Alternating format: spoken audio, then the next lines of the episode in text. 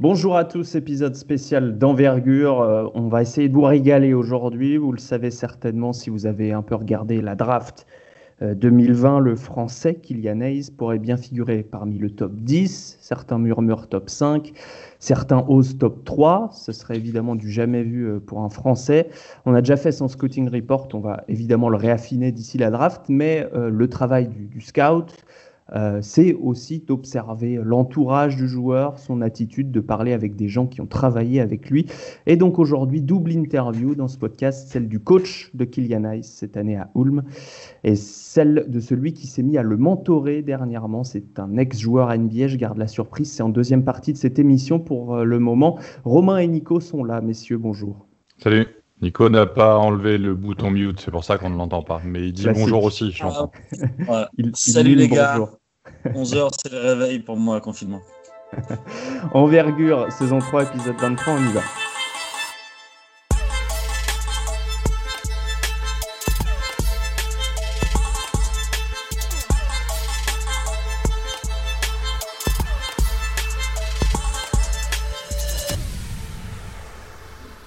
Et on passe donc à l'anglais pour accueillir le coach d'Ulm, slovène, ancien joueur du Barça, vainqueur de l'Euroleague, également joué au Pana. Jaka Lakovic, welcome and thank you very much for being with us. Hello and thank you for having me. So we're here to talk about Killian, and the first question is for Nicolas. Mr. Lakovic, what's your thought when you decide to recruit Killian about his future role in your team? Well, actually, you know, I have to say that all the idea was from our, directors, sports director, and our GM and. The idea was very interesting, but of course, for me, at the beginning, as a young coach, was very, very risky, you know. And the club had they believed in the project, in this project with Killian. They were ready. That we take Killian as a starting point guard. We help him develop into a good player on the highest European level, and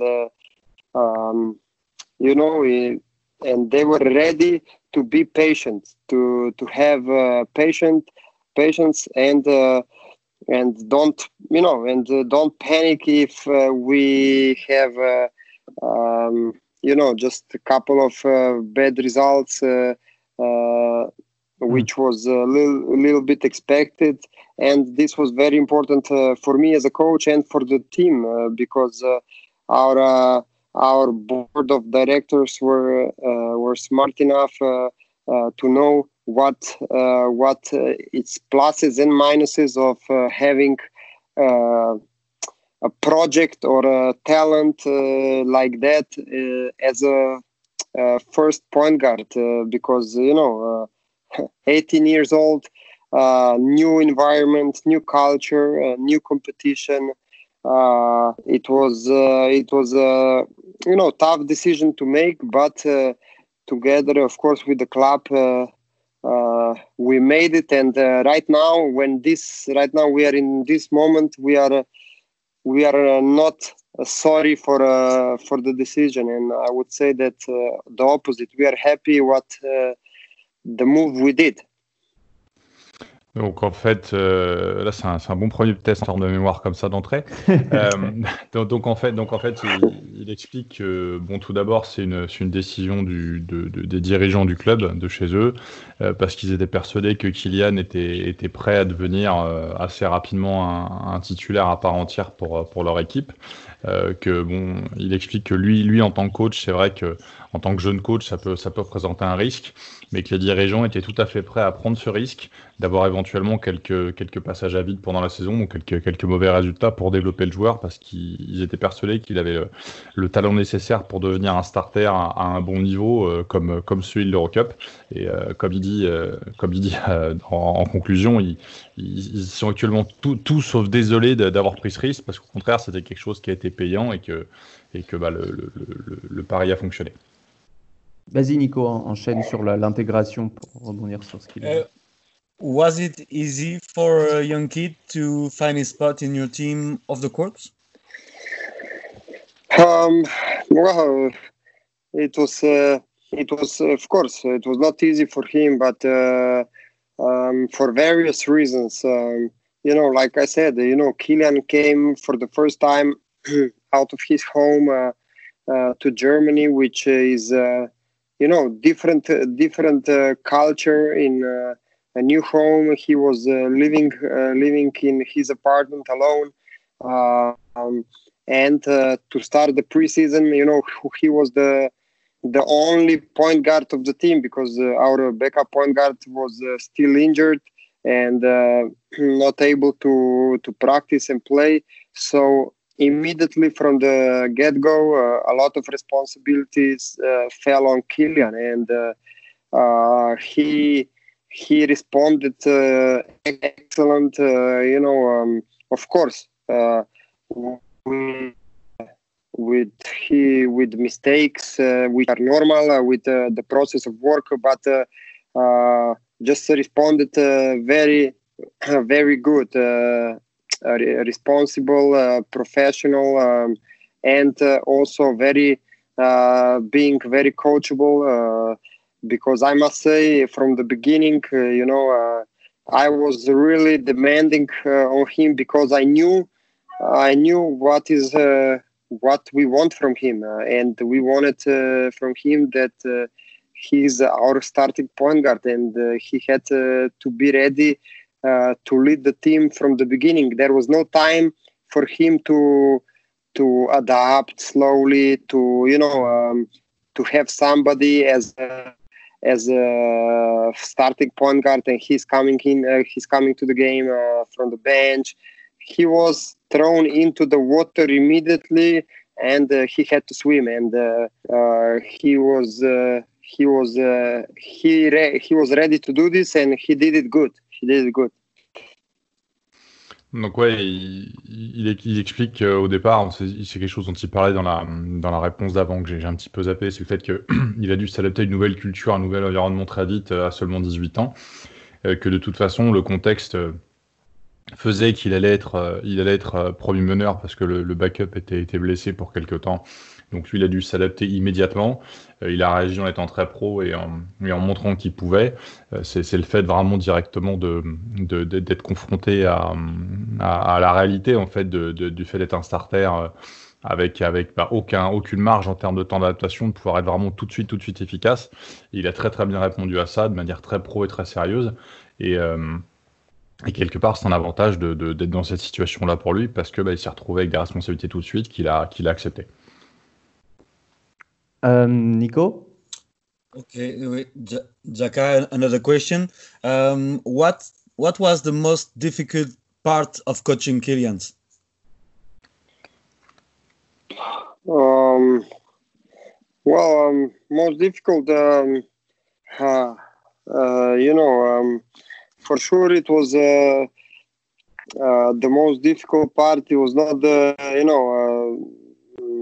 technical part or making him improve technically or tactically, but I think the most difficult part for the team, for me, and also in the end for him was the most difficult, to step right into the leadership role and lead the team, communicate, be a floor general, and when he came, he was he was quiet. He didn't communicate well enough. He didn't communicate to the team. But you know, this was the most difficult thing that we had to go through. You know, to learn and to not to learn, just to use that communication and. Ability to lead the team, which was very important for us because the team needed him to lead, and I needed him to lead the team, and was very difficult to ask this from him. He was just 18 years old, and I think he improved very much in this aspect also. Donc, tout en étant vraiment coachable, hein, c'est ce qu'il a dit, pareil, j'ai aussi zappé ça dans la réponse d'avant. Au départ, les points de progression, ils n'étaient pas forcément sur les plans techniques ou tactiques. La volonté, c'était vraiment qu'il passe très vite un cap et qu'il soit capable de gérer l'équipe en termes de communication, en termes de leadership.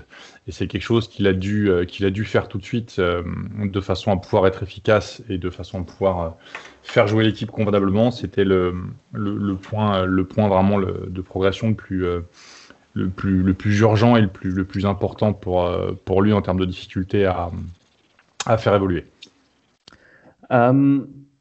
Jaka, was it the plan from the start to play Killian in your system with really a lot of pick and roll offense, or did you adapt to his strength? Also,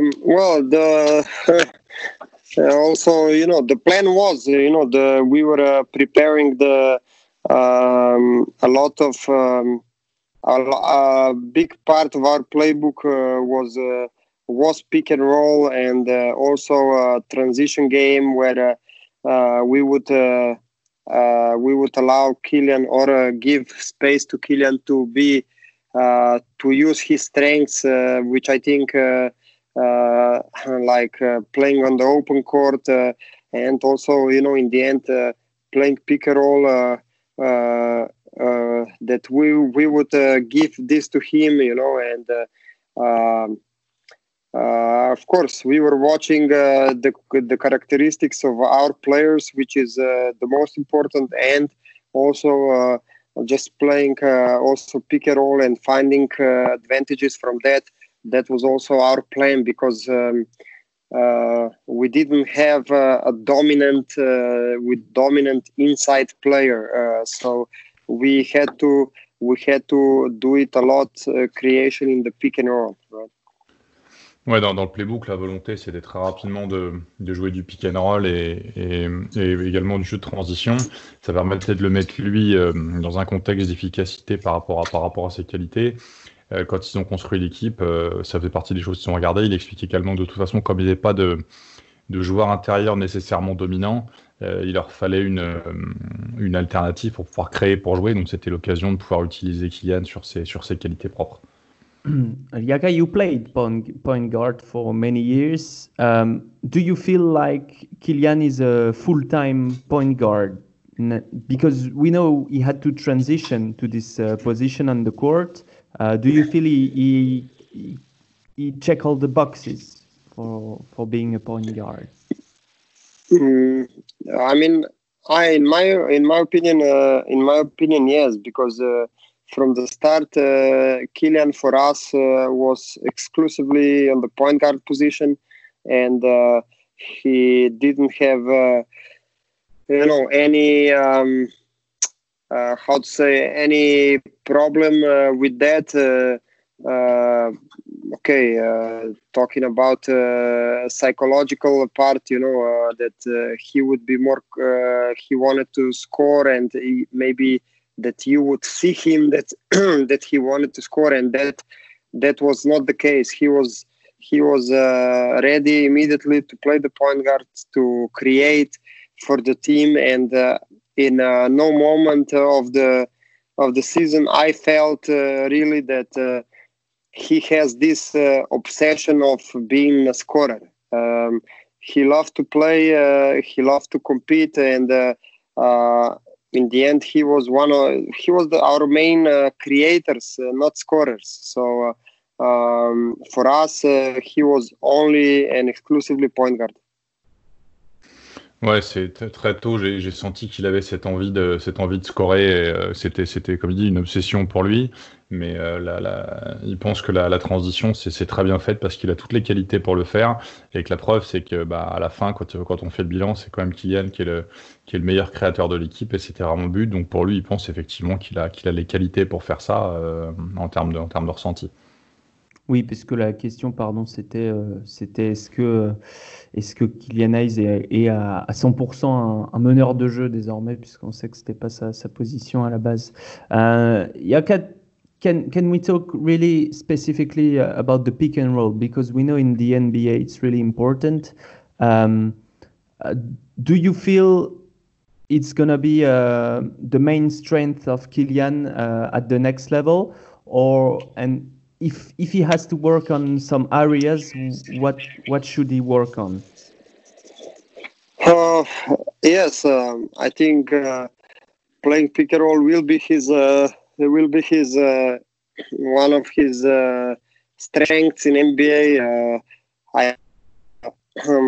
Creating from pick and roll in NBA is I think it's even more easier than in Europe because of different factors. Okay. 3-second violation. There is no aggressive defense on pick and roll. There is no hedging. So Killian, with his height, with his passing ability, will be I think great pick and roll player in NBA. The other thing that also it will be his strength will be his. Transition game or open court game, which in NBA it's we can see a lot of. So I think he will be strong also in that part, especially with now his body maturing. He will improve even more. I think he worked a lot this year also to improve his body and his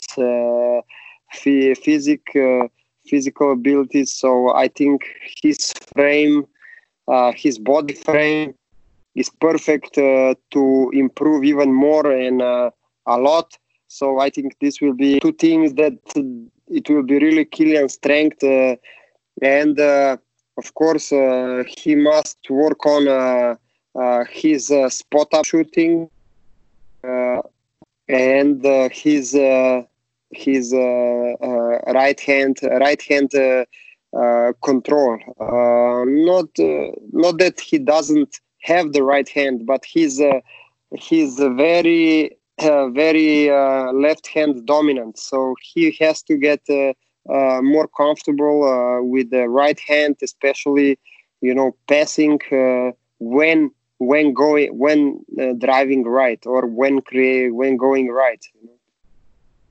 Donc, par rapport à son jeu spécifiquement, par rapport aux règles défensives de la NBA notamment, le pick and roll, ça va être une vraie arme le concernant et quelque chose sur lequel il peut être efficace. Bon, pour plein de raisons, il trouve que c'est plus facile de jouer du pick and roll en NBA, notamment par rapport à la règle 3 secondes défensive, par rapport aux espaces, sur le fait que les défenses sont moins agressives sur pick and roll en NBA qu'en Europe parfois. Donc là-dessus, il n'a aucune inquiétude. Il pense également que il a beaucoup de choses à apporter dans le jeu de transition, que son corps aujourd'hui en termes d'évolution ils ont travaillé sur ça et que son corps arrive à maturité petit à petit, donc ça va lui permettre grâce au corps et grâce à la taille qu'il a justement sur pick and roll comme dans le jeu de transition est efficace. Et sur les choses qu'il va falloir faire évoluer par contre, bon, il y a le tir en spot-up et il y a le fait que sur pick and roll il est beaucoup main gauche. Donc il va falloir qu'il apprenne à aller sur sa main droite et surtout à passer sur sa main droite quand il va être dans le drive de façon à pouvoir s'ouvrir d'autres possibilités. Nico, Jaka, to you, what's the main aspect he improved this season? I think he improved his leadership qualities, communication, also his. Like I said, he was working a lot on his on his body, on his physical preparation, and what I thought he improved a lot. And when I talk with the coaches when we played against in the second round, they say they see great improvement of Killian, you know, just controlling the game, controlling the defensive pressure on him, and you know, just absorbing the pressure of defense and still leading the team, you know,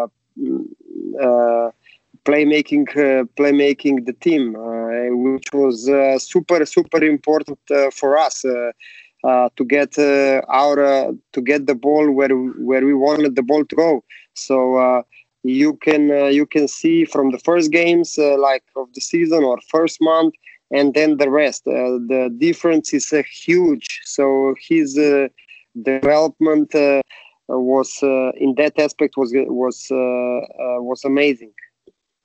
Donc la principale évolution, elle était sur le fait de pouvoir gérer, faire jouer l'équipe, et assez tôt dans la saison, après quelques matchs, on a fait remarquer, les adversaires faisaient remarquer qu'il avait déjà beaucoup évolué. J'ai un petit peu bouffé le début de la réponse. Là, j'ai eu un trou de mémoire sur ce qu'il a dit au départ.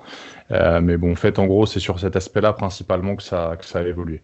Ouais, si sur les qualités vocales, il disait le fait de communiquer avec ses coéquipiers, et également de gérer la pression qu'il avait en tant que porteur de balle, c'est-à-dire la pression du défenseur, la manière dont il arrivait à gérer cette pression défensive et à en même temps communiquer à ses coéquipiers, enfin, ce qu'on demande à un meneur de jeu de haut niveau. Vas-y, Romain. I have one question.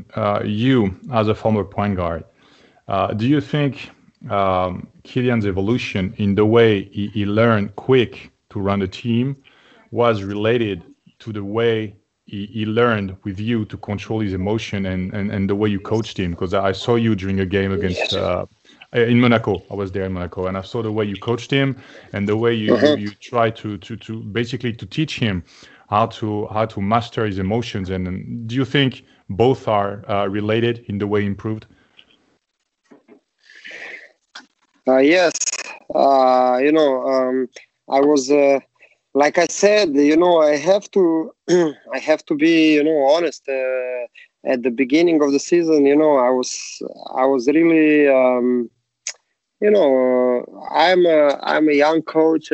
Actually, it was my rookie season as a head coach, and I was a little skeptical how we can work, how we can be successful with a young point guard and with no experience, you know, in the Eurocup and the German national championship. So I was really, now looking back, I'm amazed how fast he learned and how fast he adapted to the situation and to the responsibilities, and by that also saying that from the beginning I was frankly hard. I was very demanding, very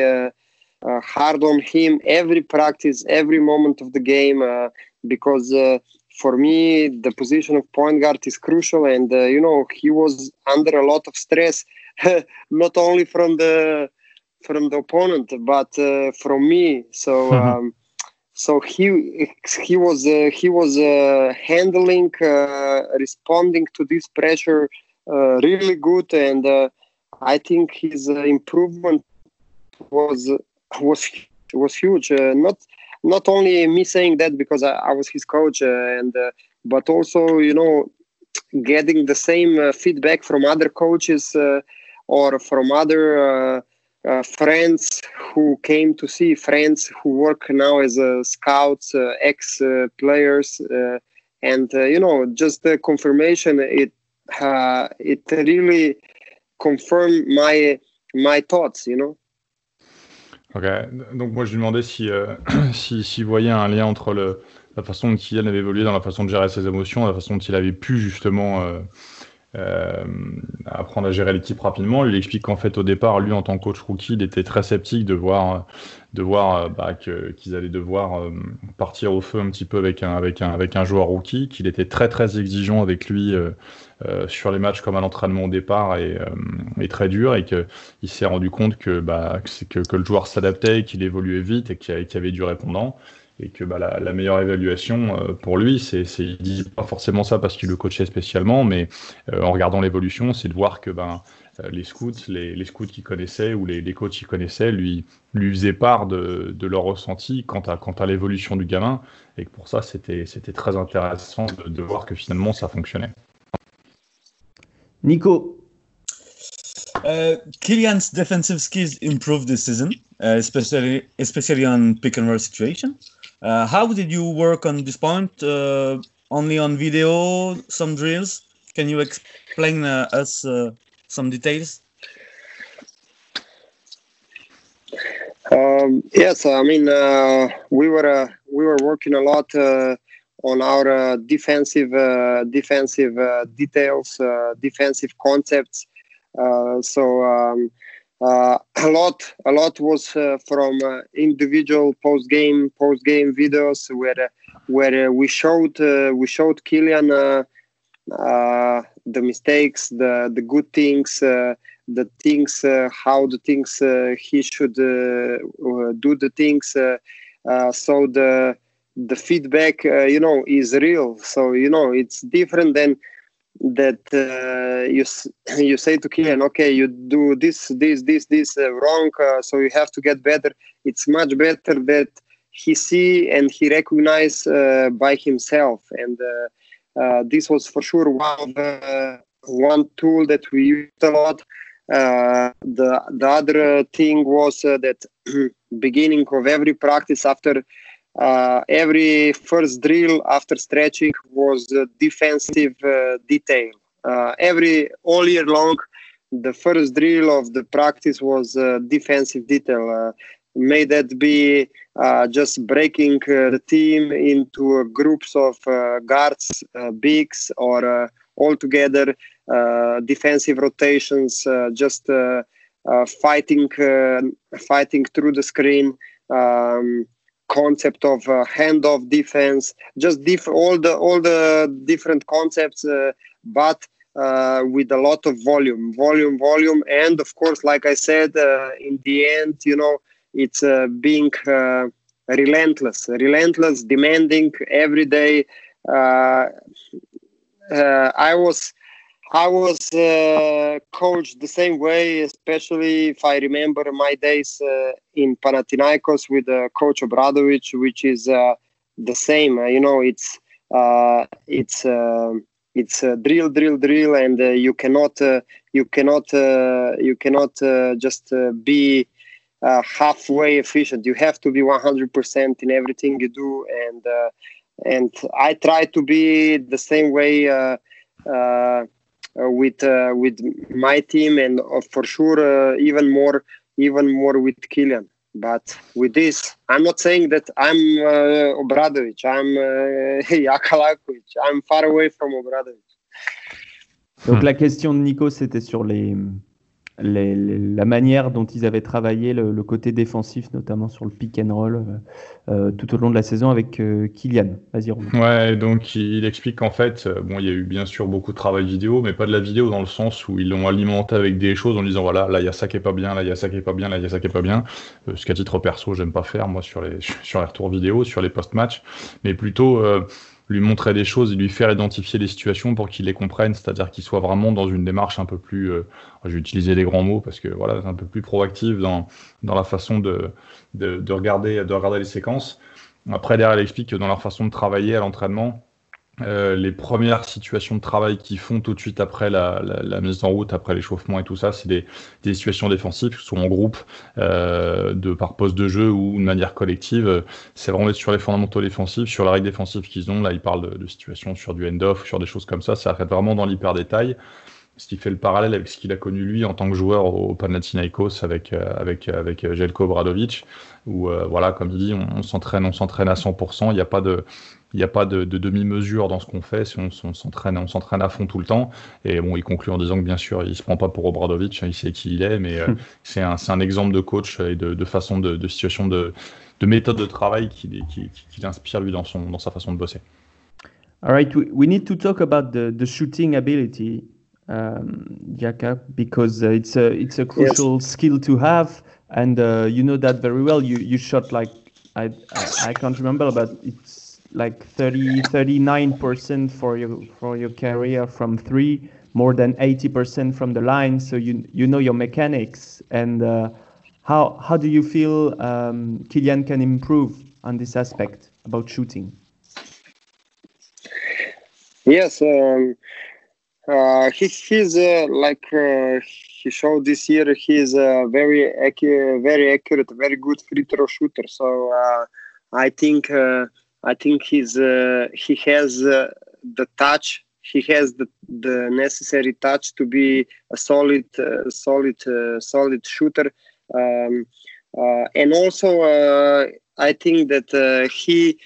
When he does a mid-range pull-up out of his dribbling, his technique or his shooting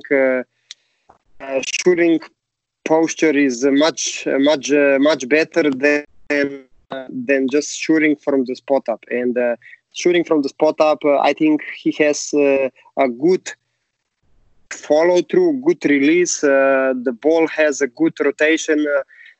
It's just I think that he must improve the starting point of his shot is very low. So he must lift that starting point of his shot, and that will mean also that his arc will be a little bit higher. And I think he will only improving this, he will be a solid, also a solid spot-up also shooter, and he can improve much more in this aspect.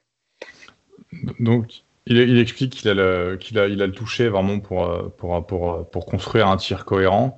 Que sur tout ce qui va être pull-up, c'est bien parce qu'il est en rythme et que les choses sont assez intéressantes. Que globalement, sur ce qu'il fait, il y a le toucher, il y a la rotation, il y a plein de petites choses.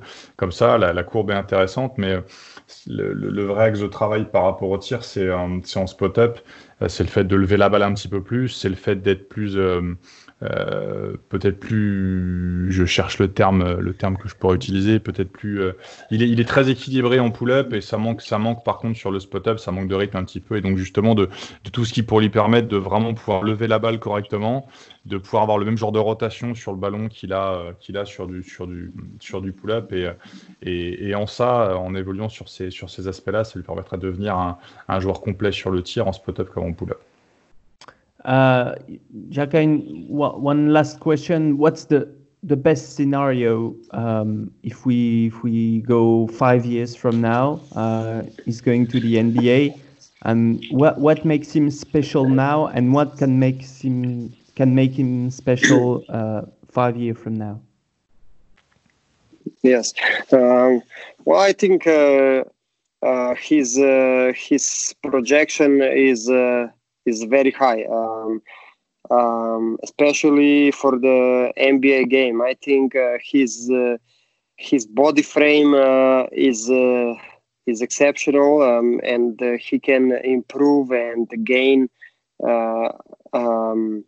power, strength, speed, because he has the tool. He has the body frame that he can really put that inside him, and I think this just because of this he will be really good for NBA game, and of course also I believe that he improved a lot, but I really believe that he's still far away where he can come, and because of the talent he has. So I think this is a very, very good sign for the NBA, because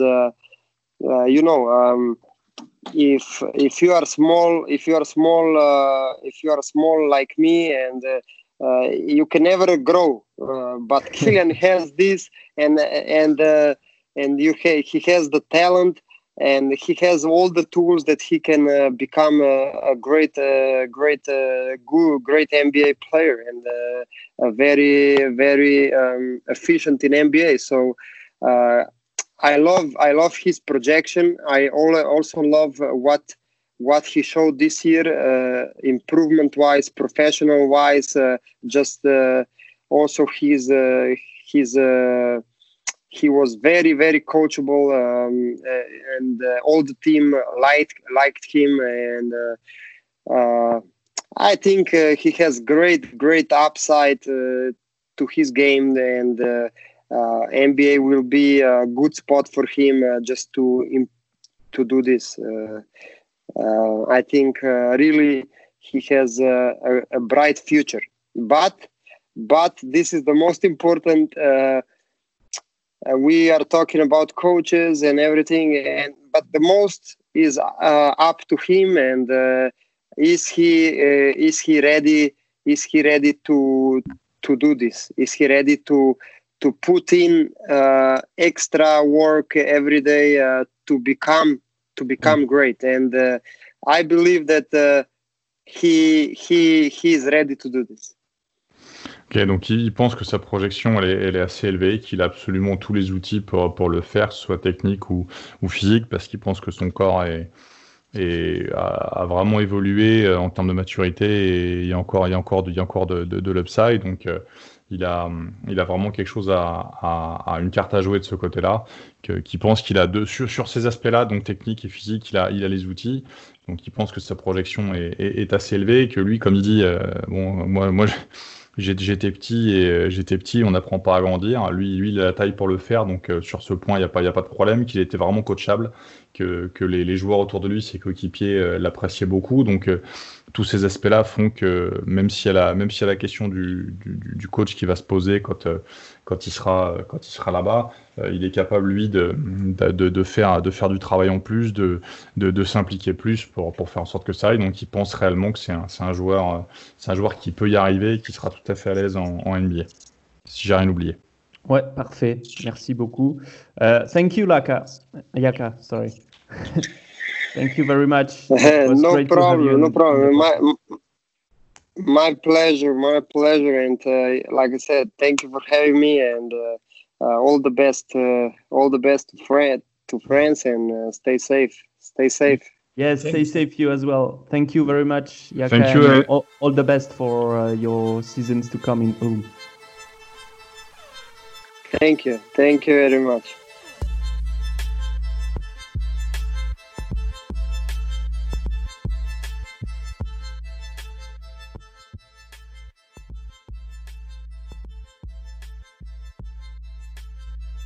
Voilà, donc comme promis, deuxième partie de ce podcast spécial Killian Hayes avec un ancien joueur NBA qui a mentoré Killian cette année dans son chemin vers la NBA, vers la Grande Ligue. C'est Will Bynum qui est avec nous et je précise que Nico n'est plus avec nous aussi, on ne l'a pas dit tout à l'heure quand on était avec Jaka, mais il n'est plus avec nous. Hello Will. Hello, how you doing? Very nice. Thank you for joining us. No problem at all. Thanks for having me. So as I was saying, you were working with Killian Hayes this year. When did it start? Why did it start? It started last summer. Around the beginning of the summer, after the league was over with, after the French league was over with. Started a little bit after that. And, we connected. Some of my guys, some NBA guys connected me with him. And, that's my son. Hold on, son. And, we kind of hit it off from day one. I mean, Killian, he's like a sponge. He soaks up everything on a daily basis, and he's able to, to admit it right away. So, from the day one, it was really good with us. We was working on a lot of things off his right hand, pick and roll reads, We did a lot of stuff defensively.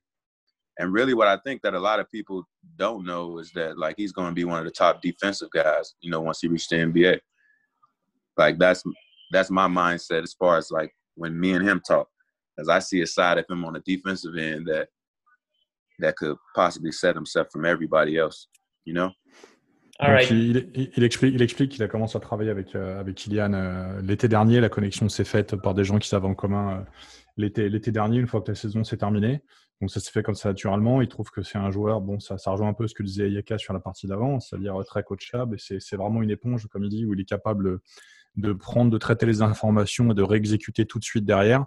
Ils ont fait du travail spécifique sur sa main droite, sur le travail du pick and roll, également des choses défensives. Et ils pensent que défensivement, il y a vraiment quelque chose à faire de ce côté-là. Ils pensent que ça peut devenir un très bon défenseur NBA.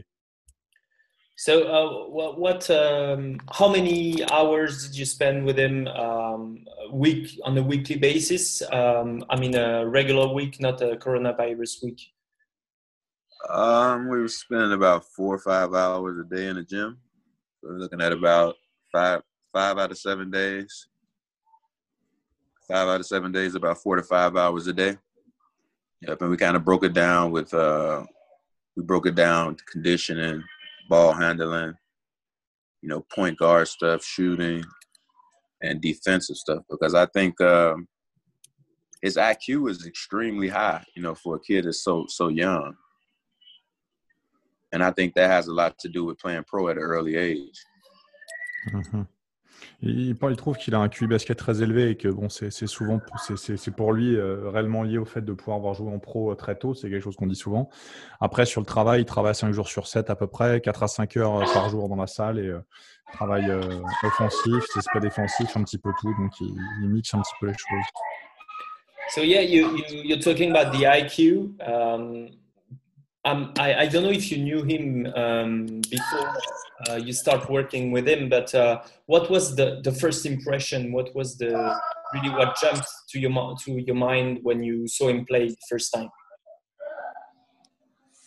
His maturity level, his demeanor on the court, his maturity level. He has a Tim Duncan like approach as far as his demeanor, the way that he's able to stay consistent and not be rattled emotionally during the course. That's not, like, you don't see a lot of young guys that have that type of demeanor. And that was one of the first things that jumped out to me. Il trouve qu'il est très bon. Il parlait de gros QI basket dans la partie d'avant et là il revient sur le facteur émotionnel en disant que c'est quelqu'un de très stable et là-dessus ça lui rappelle un petit peu Tim Duncan sur la stabilité qu'il peut avoir sur l'approche, c'est-à-dire qu'il arrive vraiment à être constant dans ce qu'il fait et très très concentré. You said you were working with him on his right hand because everybody knows it's the weak hand for him. He's not using it that much in-game situations. How do you work a right-hand skill, and what specifically what drills do you do? Well, I mean, every day it's. You know, it starts with just being comfortable with doing different things on the same things on your left hand that you could do on your right hand. So it's putting him in those scenarios on the basketball court. So I put him in a lot of pick and roll scenarios and already forced the pick down onto his right hand so that he would have to pocket pass with his right hand. He would have to throw the hook pass with his right hand. He would have to split between a trap with his right hand. So I'm putting him in game type of situations where he's able to see the advancement, you know, in it on a daily basis as we continue to work on it, you know, and put repetition up in the concept. But we also changing it. You know, we start off, we finish, we do all finishes with the right hand. So, I mean, it's just getting comfortable with it. All it comes down to is repetition. And he's – one thing you can't throw out the window is that, you know, sometimes a lot of guys start to focus on the things that they can't do a little bit too much and not on the things that they can do. For instance, a Manu Ginobili coming from Argentina, you would have said the same thing. He needs to work on his right hand, but yet and still he's had a 16, 17-year career with 3 or 4 championships off of the same mentality. and it couldn't be stopped. So it's fine-tuning the left hand as well and staying sharp on your reads and reaction. And it's also fine-tuning and working that right hand a little bit more, just so you're comfortable in the situation to keep the defense honest. Donc pour lui, bon, il dit qu'il faut être sur de la répétition, sur la main gauche comme sur la main droite, sur les mêmes choses. Le but, c'est d'être capable de faire des choses des deux mains. Mais après, il prend un exemple très, très intéressant. C'est quelque chose qu'on avait déjà dit sur un podcast d'avant, à savoir, faut pas uniquement se focaliser sur les points faibles des gens, parce qu'il prend le cas de Ginobili, il gagnait plusieurs titres NBA en étant d'abord sur on savait que c'était un gaucher, on a toujours dit qu'il fallait travailler sa main droite, mais en étant essentiellement sur la main gauche, il était capable de faire des choses de manière constante. Ce qu'il faut, c'est trouver le juste équilibre et savoir ce qu'on sait faire aussi. What about playing off the ball? I mean, at the beginning of his career, he was playing the two position, and then he went to play the point guard position. How do you feel, what areas really he has to work on off the ball? I mean, off the ball is just being ready to shoot, being ready to catch and shoot. And the NBA level, he's going to be a point guard, so. With that, you want to focus on seeing things from a point guard's point of view at all times. And off the ball, when you're in a point guard situation, those reads are going to look like a closeout type of reads where they're going to be giving them the shot first. So first is going to be able to knock down that shot, playing off the ball. So we always talking about the game and advancements of the game and knocking down shots and staying consistent with your same routine going into your shot every time. So you have that comfort level where it's automatic when they're leaving you open. Then the reads build out from that point. Pour lui, la lecture va commencer par le fait d'être capable de mettre des tirs, quand il est ouvert, de pouvoir scorer, parce que c'est quand il jouera sans ballon notamment, les choses vont se décanter ensuite par la suite, puisque les gens ne pourront pas laisser ouvert. Donc à partir du moment où ça va défendre, il y aura des choses différentes à lire et à créer par rapport à ça. His ability to shoot the pull-up is really impressive for a young guy this age. But the catch and shoot, it's more difficult. How do you explain that functionally? Is it just being ready, or is it something with how the feet it's just are set? It's a mindset. It's repetition. It's a mindset. Sometimes as a point guard, because you have the ball in your hand a lot, it's more comfortable to shoot off the dribble. So in read and react scenarios, it's more comfortable for you to step in left, right, or right, left for that pull-up jump shot. Whereas you not having the ball and you're off the ball, someone else is creating and you're off the ball and they kick the ball to you, the mentality of it is different. So it's just understanding and doing your homework early, which would be preparing for the shot, already being ready, already in a bend-down position, left, right, whichever foot you shoot. If you shoot right, left, or if you shoot left, right, for Killian, it's right, left because he's left-handed. So it's already being bent in that position, but you're already in the right, left position where the ball is coming towards you. You're already in the motion of going into one motion, which is your shot. And if that's an automatic tune of thinking, the repetition of that makes that better and better every time. You know what I mean? Of that mentality. La clé, c'est la répétition, l'état d'esprit. Il explique que pour un meneur de jeu, le fait d'avoir la balle, il est normal que quand on a la balle et quand on bouge, quand on a un mouvement, c'est beaucoup plus facile derrière d'être sur du pull-up. Quand on reçoit la balle qu'on a arrêtée, inévitablement, les choses sont un petit peu différentes. Donc, on est vraiment sur ça, sur le travail d'appui qui va être spécifique. Donc, comme il dit, droite-gauche ou gauche-droite en fonction de si on est droitier ou gaucher. Donc, dans le cas de Kylian qui est gaucher, il en parle. On sera sur quelque chose de différent. Et qu'est-ce que je veux dire, j'ai perdu le fil. C'est la raison pour laquelle il est plus adroit en pull-up. Voilà, c'est exact. C'est essentiellement lié au fait qu'il ait beaucoup la balle et que c'est aussi lié au poste de jeu. What kind of player do you feel Killian will fit the best in the backcourt? I don't think it matters. Killian is different because he's able to adjust early and he's young, and his skill level is yet to be at its highest. So he's going to continue to work, and he's going to get better in situations. So him playing with the player that's better. I think with Killian, it has nothing to do with who he plays with, and everything to do with who is the people in his circle. That's the foundation of people that he's trusting on the game, and that's helping him develop his game. I think that is where his comfort level should be coming from, and not because he's a pass first guy. He soaks in everything. He's like a sponge when he's around, information and knowledge. So, he's going to pick up and he's going to do well no matter who's in the backcourt with him. I think that job is for, management. But, he has all the tools, though, for sure. Non, il dit qu'il a absolument tous les outils, que le problème pour lui, c'est pas forcément la complémentarité qu'un joueur avec lui, puisqu'il est capable de s'adapter aux joueurs qui sont autour de lui, c'est plus l'environnement et la façon dont il va construire les choses. Tout le reste, il a les outils, il a absolument tout ce qu'il faut et il n'a pas de souci particulier de ce côté-là sur le fit en termes de coéquipiers autour de lui. So what's the most important message you repeated him every day as a mentor, as a coach? You saw him pretty much every day. What was the message you wanted to deliver the most to him to succeed in the NBA? Visualize it. You're an all-star. I'm telling him this last year. Like, you're an NBA all-star player. This is what I'm telling him every day. And I'm holding him accountable to that, on a daily basis. So if he holds himself accountable to that same type of, that type of drive, because when you're locked in like that, it's nothing but positive outcomes that come with that. And with a talent like Killian, if he's able to lock in and visualize more than what he can see, the best outcome possible is going to be for him.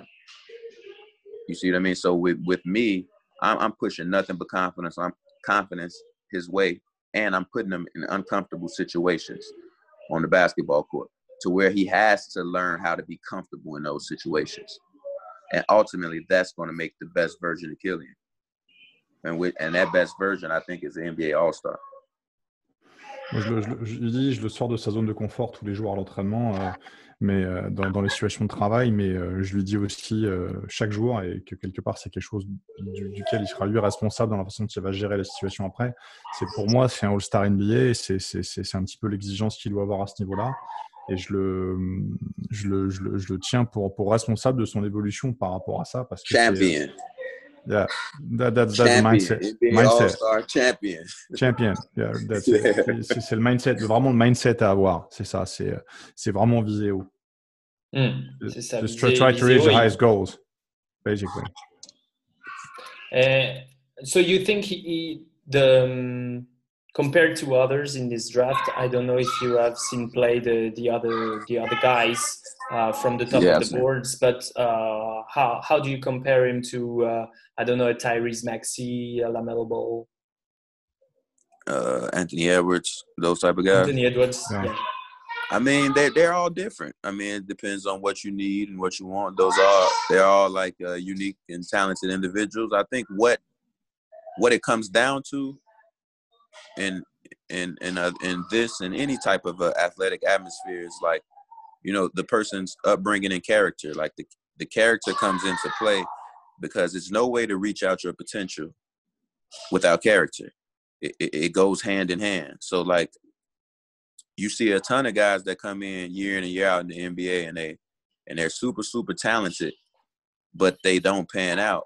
A lot of that has to do with character. It has to do with holding yourself accountable on a daily basis. It has to do with, being mature at a young age. And I think that quality is what Killian has. Like that quality of holding yourself accountable and wanting to do right, and and on a consistent daily basis. Like that's not for everybody. And that's why the league separates itself like that amongst players, as far as years played and things like that, because it's hard to get in the NBA, but it's even harder to stay. So, with that quality, though, that quality is huge, especially approaching the NBA level. And he has it already. Not saying that a lot of other guys don't have it, because, some of those guys do, but he has it And he's every bit of 18, 19 years old.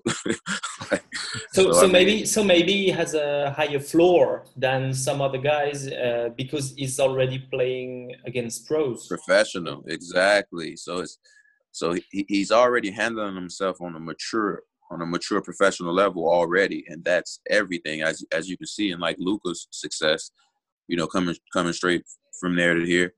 So I mean.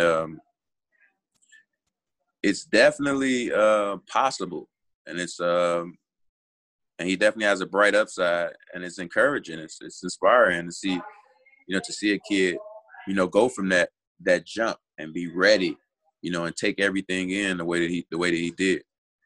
And I think the reward is going to be what's to come in the draft.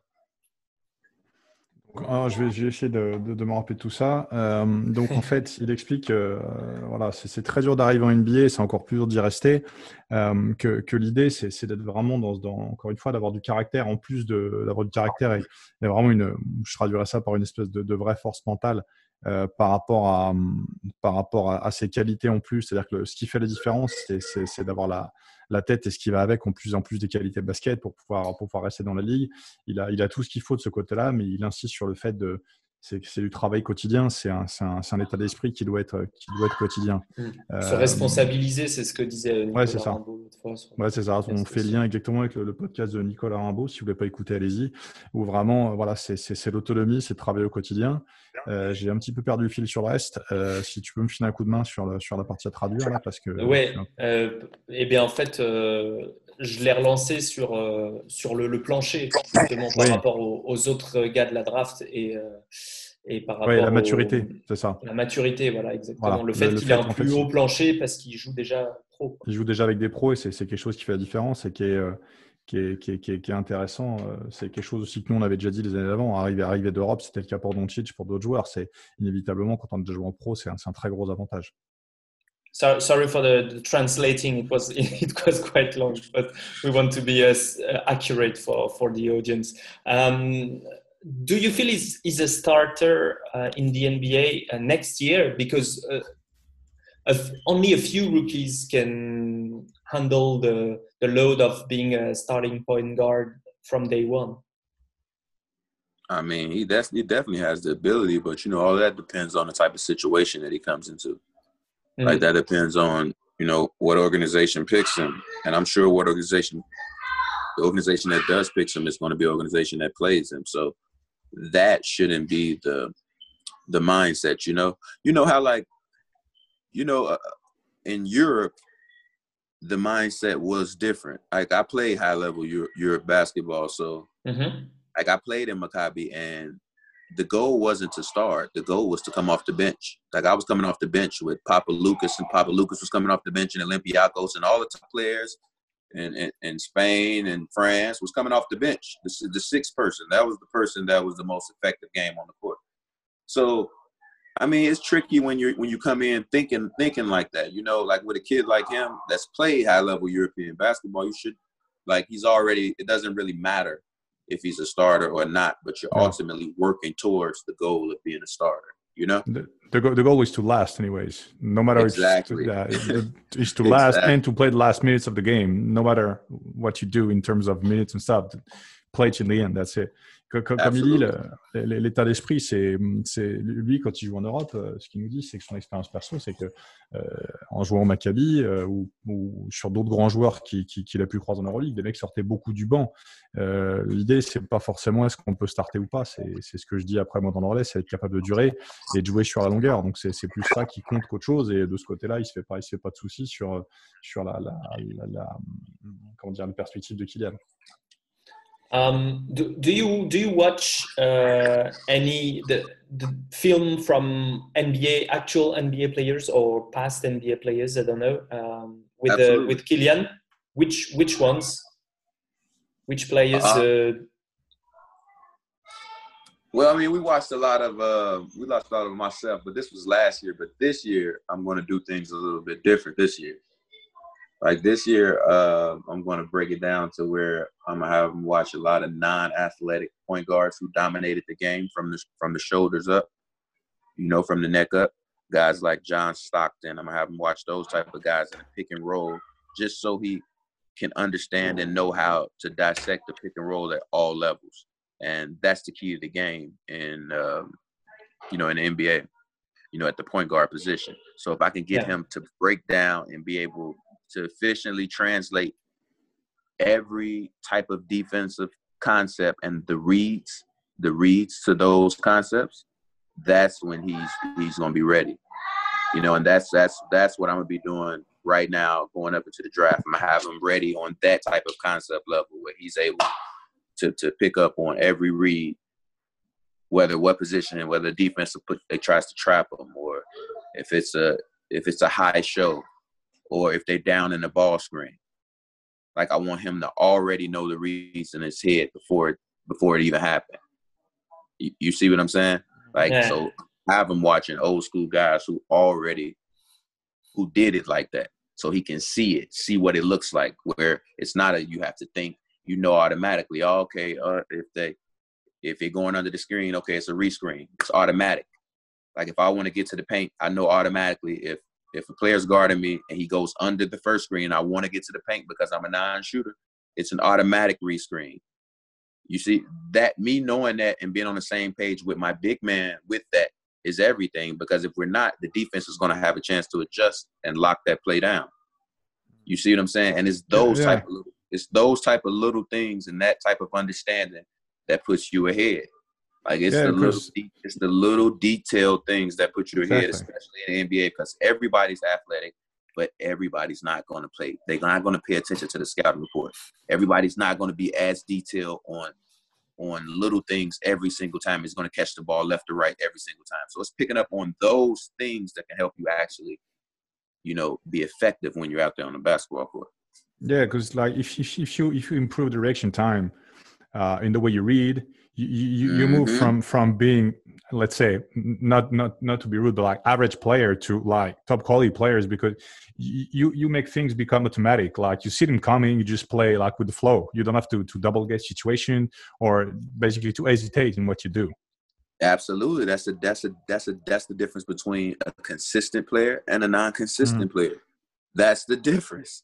Exactly. Like, those little things, and a lot of people can't articulate that and translate that to what that is. But because I've been in every situation, I've come up, like, I've been a top player since I was like in 8th grade, you know. So I came up the same type of way, then had to get knocked down in college and work my way back up from college and get to the finals in college, and then not get drafted, and then get signed, and then get cut, and then come back, like, go to Euroleague and get back up again, play well in the Euroleague, and come to Detroit, and then, you know, play well again. Like, you know, so it's a constant cycle of understanding. But because of that journey, I'm able to articulate it to a guy like Killian. He's able to pick it up so quickly, and it's able to save him 5 years of going through what he might go through, because he's talking to me. You see what I mean? That's the beauty of it. And that's the beauty of it. That's all what mentoring your players about. Like, you should experience the experience you had either in the NBA, where you were a great player, and in Europe you played for a lot. Maccabi is a huge powerhouse in Europe, so that's the point of being a mentor. You're right. Absolutely. Try to translate everything now. Donc, sur le travail vidéo, il expliquait qu'il n'est pas forcément que sur les joueurs actuels, mais il est plus, par exemple, il prend l'exemple du pick and roll, montrer des choses de grands joueurs pour vraiment que Kylian soit capable d'identifier les situations, de lire, d'anticiper et de comprendre que voilà, il se passe ça, je dois réagir comme ça, il se passe ça, je dois réagir comme ça, être capable de se dire que dans chaque situation, il y a des réponses automatiques. Et la petite intervention que j'ai faite, c'est ce qui fait la différence entre un joueur moyen et un vrai joueur de basket, c'est le dixième de seconde. Ouais, c'est le dixième de seconde. C'est le temps de réaction, c'est fait de pouvoir aller plus vite sur ce qu'on voit, qui permet d'avancer. Et après, on a dévié un petit peu sur le rôle du mentor où lui, il dit voilà, à la fac, il s'est passé ça, j'ai pas été drafté, j'ai joué en Euroleague, je suis revenu en NBA, j'ai dû en NBA. Et je disais que c'était un petit peu le rôle du mentor, c'est vraiment de partager l'expérience en sachant que lui, de son côté, Will, il connaît le chemin, il a joué dans des grandes équipes et c'était un très bon joueur de NBA, c'était un bon joueur d'Euroleague, donc il a aussi des choses à partager de ce côté-là. Will, you said something really interesting at the beginning of the recording. You said it was the defense that was his main strength or his undervalued strength. Can you explain why is he so good on this end and why he can be even better according to you? So I'm like a story. for instance, one of my best friends I come up with is Tony Allen, right? We grew up together. Like, that's like since 6th grade, 5th grade, we've been playing basketball on the court, playing one-on-one full court since we were young. So the defensive side of the basketball is like, that's like my master of what I do. You know what I mean? Because that was my avenue, the way I had to get in, because I had to learn it because I was an offensive guy. So I can tell a defensive guy quickly, like even if they can't tell it themselves. So with me playing against them, because not only do I work them out, like I play with them too. Yeah. So like me playing against them, I could see that. Like, because with me, I could score on anybody like pretty easily. And, you know, Killian was like making it tough on me. So I knew, I'm like, oh, he didn't even know that he was really doing it. You know what I mean? Like to me, I sat down like, oh, you don't really know how great you can be on that defensive end if you really see now it goes back to doing the homework. Like I told you, like it's like the detailed little things. So it's like this. So if I'm going to a basketball game or whatever, but in a professional setting, you're going to have a scouting report. But you have to do your homework outside of that. Like I have to know that the player that I'm playing against, if it's, let's just throw a player, boom, Ja Morant. I have to know, okay, Ja Morant loves to come off the pick and roll with his right hand. He's better comfortable coming off his right hand. So I'm going to send him to his left hand every single time. Like he has to make the same plays. He's going to have to make the same plays effective every single time off his left hand. He's going to have to shoot off his left hand, a contested jumper. I know this. Now it's my job to put him in those positions once I'm out there. You understand what I'm saying? So it's understanding the details of it within a team concept. That's what makes you a defensive player. And that comes to studying guys, knowing the plays and the sets, because every NBA team runs the same sets, no matter what.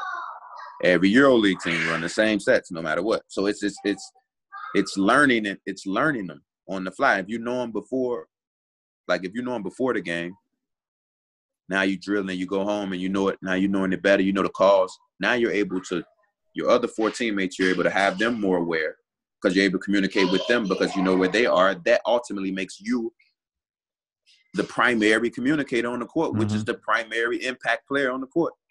You see what I'm saying? Like this is the thought process of becoming the best defender in the game. You see what I'm saying? So it's doing the homework. It's doing your homework early, knowing I'm going to sit. Like if I'm going to do something, I'm going to do my homework on it. I'm not just going to, you know, if I go like.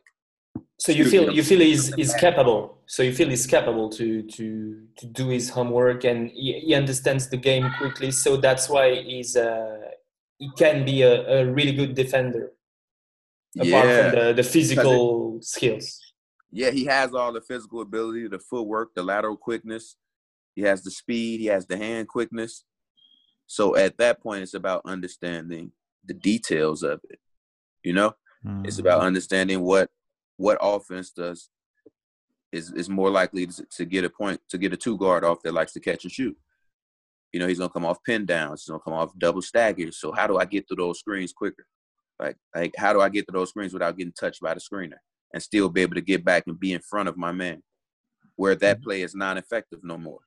I saw him playing like 13 times last year. That was one of his weaknesses, actually, playing defense off the ball, getting hit by screens and stuff like this. He really struggled sometimes because he had just like half a second. He had to read and react. And I mean, his team last year didn't have a clear defensive concept on that, which didn't help, obviously. But that was, to me, some kind of like point he had to work on, like knowing what to do against screens mostly, because on the ball he has the body and he's a competitor. Yeah, exactly. And that comes with learning. That comes with learning on shooters. You running on the outside shoulder, you know. If I'm getting screen, I'm getting a stagger screen, a double stagger. I'm running on this outside shoulder every time. It's like that, understanding that simple in the beginning. Okay, I see the stagger coming. I'm on his outside shoulder automatically. Now I don't get screened. Now I'm able to clear the screen and get right back in front of him. You see what I'm saying? It's the understanding. It's the understanding first. Like the understanding of doing it. If not, you won't know. If you don't know, you can put your forearm on a guy when he turns his back to you. You know what I mean? It's going to be hard for you if you just try to play him without using your forearm. But those little things helps you in becoming a better defender. And that's the little things that's going to ultimately help him because he has the skills, you know, to match it. All right. We're going to just translate and then we have one last question for you. Okay, donc, no problem. Donc, il explique qu'en fait, il a compris que Kylian pouvait être un joueur défensif. Il parle de son histoire perso avec Tony Allen. Parce que, bon, oui, il a joué avec Tony Allen quand il était plus jeune. Il a joué longtemps avec. Et comme c'était un joueur assez offensif, il a l'habitude de faire d'un contre un tout-terrain contre lui. Et il a pris l'habitude de savoir comment s'adapter par rapport à ça, par rapport aux joueurs. Et quand il a joué avec Kylian un petit peu en opposition, il s'est rendu compte que Kylian était capable de défendre et de lui rendre la vie un petit peu plus difficile dans ce qu'il faisait dans les 1 contre 1 donc à Will et pense même que Kylian n'était pas conscient au départ qu'il était capable de défendre comme ça sur le joueur. Après, on est parti sur toute une discussion sur l'état d'esprit, sur comment défendre et comment progresser par rapport à la défense, où il explique que il y a les devoirs à faire. Les devoirs à faire, c'est connaître les systèmes adverses, c'est savoir qui sont les joueurs adverses, c'est connaître sa façon de jouer de sa propre équipe, c'est tout ce qui fait le rôle du meneur de jeu en fait en termes de contenu. Hey, I did this with Pat Beverley. When Patrick Beverley was in Europe, I was in Detroit already. When he was in Europe, he was trying to figure out. He used to be working out with me. He's trying to figure out what do I do? Like what do I do? How do I make it? And I told him like the defensive end. Like this is on film and everything. I'm gonna post it in a few days, like a days or two, like the interview of him saying it. Mm-hmm. Like I went to him and told him like defense is how you get on the court. Like this is how. See, but with Killian, he's already high-skilled and he's at the top. Like, it's a different. He's coming in. So now if he's able to master the defensive end, it's going to be over with. You see what I'm saying? On a kid like Killian over Patrick Beverley. Yeah. And you see what it's done for his career. Yeah, and that's not the worst comparison in terms of defense. Yeah. Ouais, il comparait donc à Pat Beverley qui l'a côtoyé, qui l'a conseillé aussi, c'est ça?